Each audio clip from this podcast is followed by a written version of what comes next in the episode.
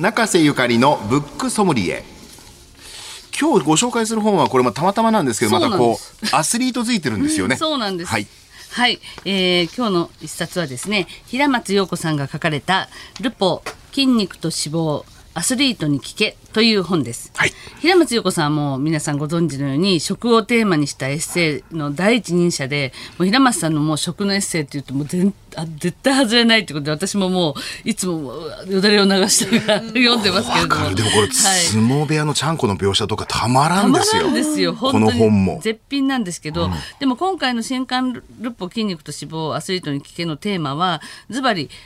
身体と食なんですね、人間の体がどのように作られているか、まあ、誰もが、まあ、分量にはあの違いがあれど筋肉と脂肪っていうのは誰もが身にまとっているものですよね、はい。でその人間に必ずその身体がつきものでそこに直目着眼した体の謎に迫った素晴らしいあのぬあのルポになってるんですけども、はい。まあいまあ、今大谷翔平選手の話をしましたけどちょっと前にね大谷選手があのこういうインタビューに答えていて、えーとまず僕らにとって体が資本なのでななるべく食べるようにしているものっていうのをあの明かしているっていうのがあるんですよ。でそれは、えー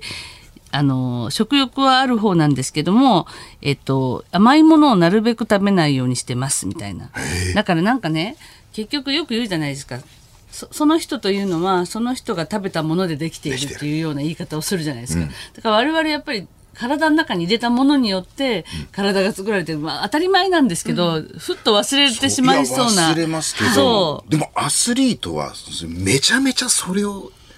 意識してそう。日々食べてるんですよね。そうなんですよ。むちゃくちゃ意識しなきゃいけなくて。でしかもその大谷翔平選手は、まあ、高校野球の強豪校として知られた花巻東高校野球部の出身なんですけど、そこの寮では、あの、体を、せ選手の体を大きく育てなきゃいけないわけですよね。だから朝晩合わせて1日丼10杯のご飯を食べる習慣があるらしいんですよね。丼10杯ですよはい。だからそれはその1日丼飯10杯っていう花巻東東高校のやり方で、まあ、大谷翔平あるいは菊池雄星の2人っていうのは体を大きくしたっていうことなんですよね。で大谷も菊池も高校3年間で食べて20キロ増やしたって言われてるんですけれども、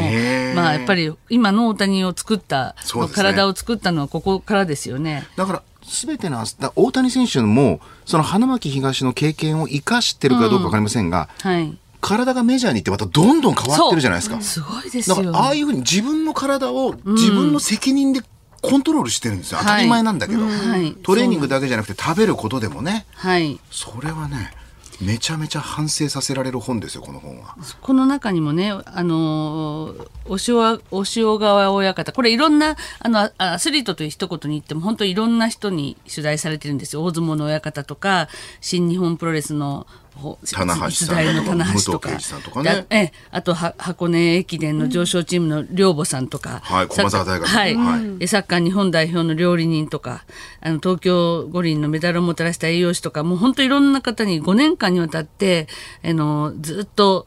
あの食に関わるスポーツと食に関わることを、まあ、あの平松さんが素晴らしい取材力を駆使してあと聞くお質問も上手でいらっしゃるんであの相手からいろいろ引き出してるんですけどもはい、でその中にそのいろんなめ名文句も出てくるんですよね。また例えば、押尾川親方は、マッスルメモリーっていう言い方をはい。言っていて、あのー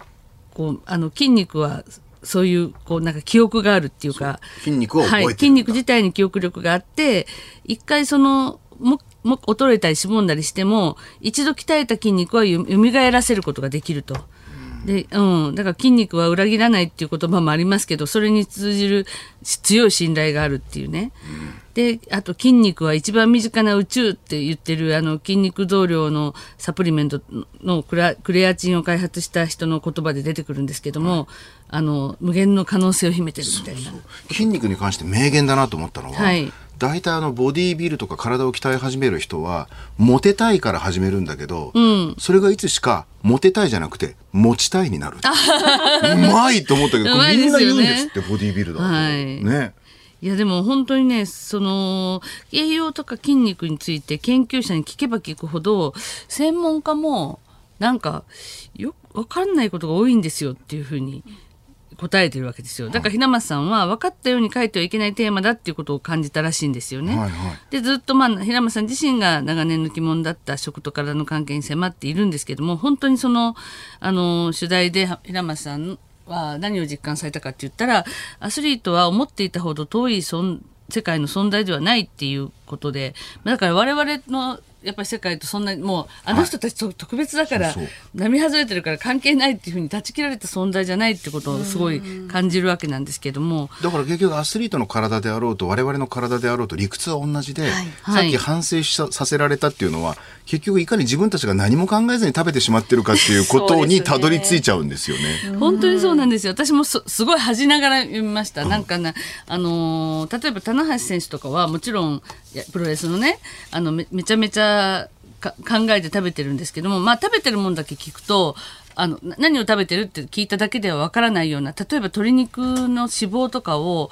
取ってなんか食べたりとかしているようなことが、姿を見るとなんかな何食べてるかって聞いただけではわからないようなものをちゃんと目撃してきたりとかしてね、あのびっくりしたりとかそういうね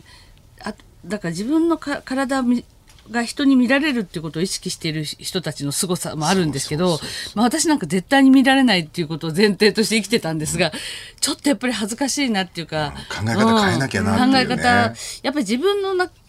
を作っているものなのにこんなになんか無自覚にしてていいのかっていうことについてもなんか考えてでも特にすごいことができるわけじゃないんだけれども、ちょっと考えるだけで全然違うんだなっていうこともわかるわけですよ。すよね。の栄養の面だとか体脂肪だとか筋トレサプリメント腸内環境いろんなテーマでアプローチするんで、はい。なんかこう僕感じたのはなんかね旅行記みたいな感じに感じました。うん。いろんな人に出会っていろんな言葉をこうはい。集めている5年にわたるなんか旅行記のように感じましたね。筋肉と脂肪を旅してる感じというかね本当にでも食べることが重要で何を食べてどう動くかっていうのでがいろんなことを決定づけるっていうことはアスリートの話だけじゃないですもんね。うん本当自分の肉体に最後帰ってくるそういうねなんかこれを読んだら今晩何作ろうっていうところからまず入るんですよ誰もが。だからやっぱりちょっとあの食とか見直したいなとか体に興味がある人だったらこれぜひ読んでもらいたいですものすごくあの参考になる素晴らしい一冊でした。はい。平松陽子さんの新刊は、ルポ、筋肉と脂肪、アスリートに聞け。定価2310円税込みで発売中です。三省堂書店有楽町店では、ハッピーで紹介した本が特設コーナーに解説されておりますんで、そちらに展示されておりますんでね、お近くにお出かけの際はぜひご覧ください。中瀬ゆかりさんのブックソムリエでした。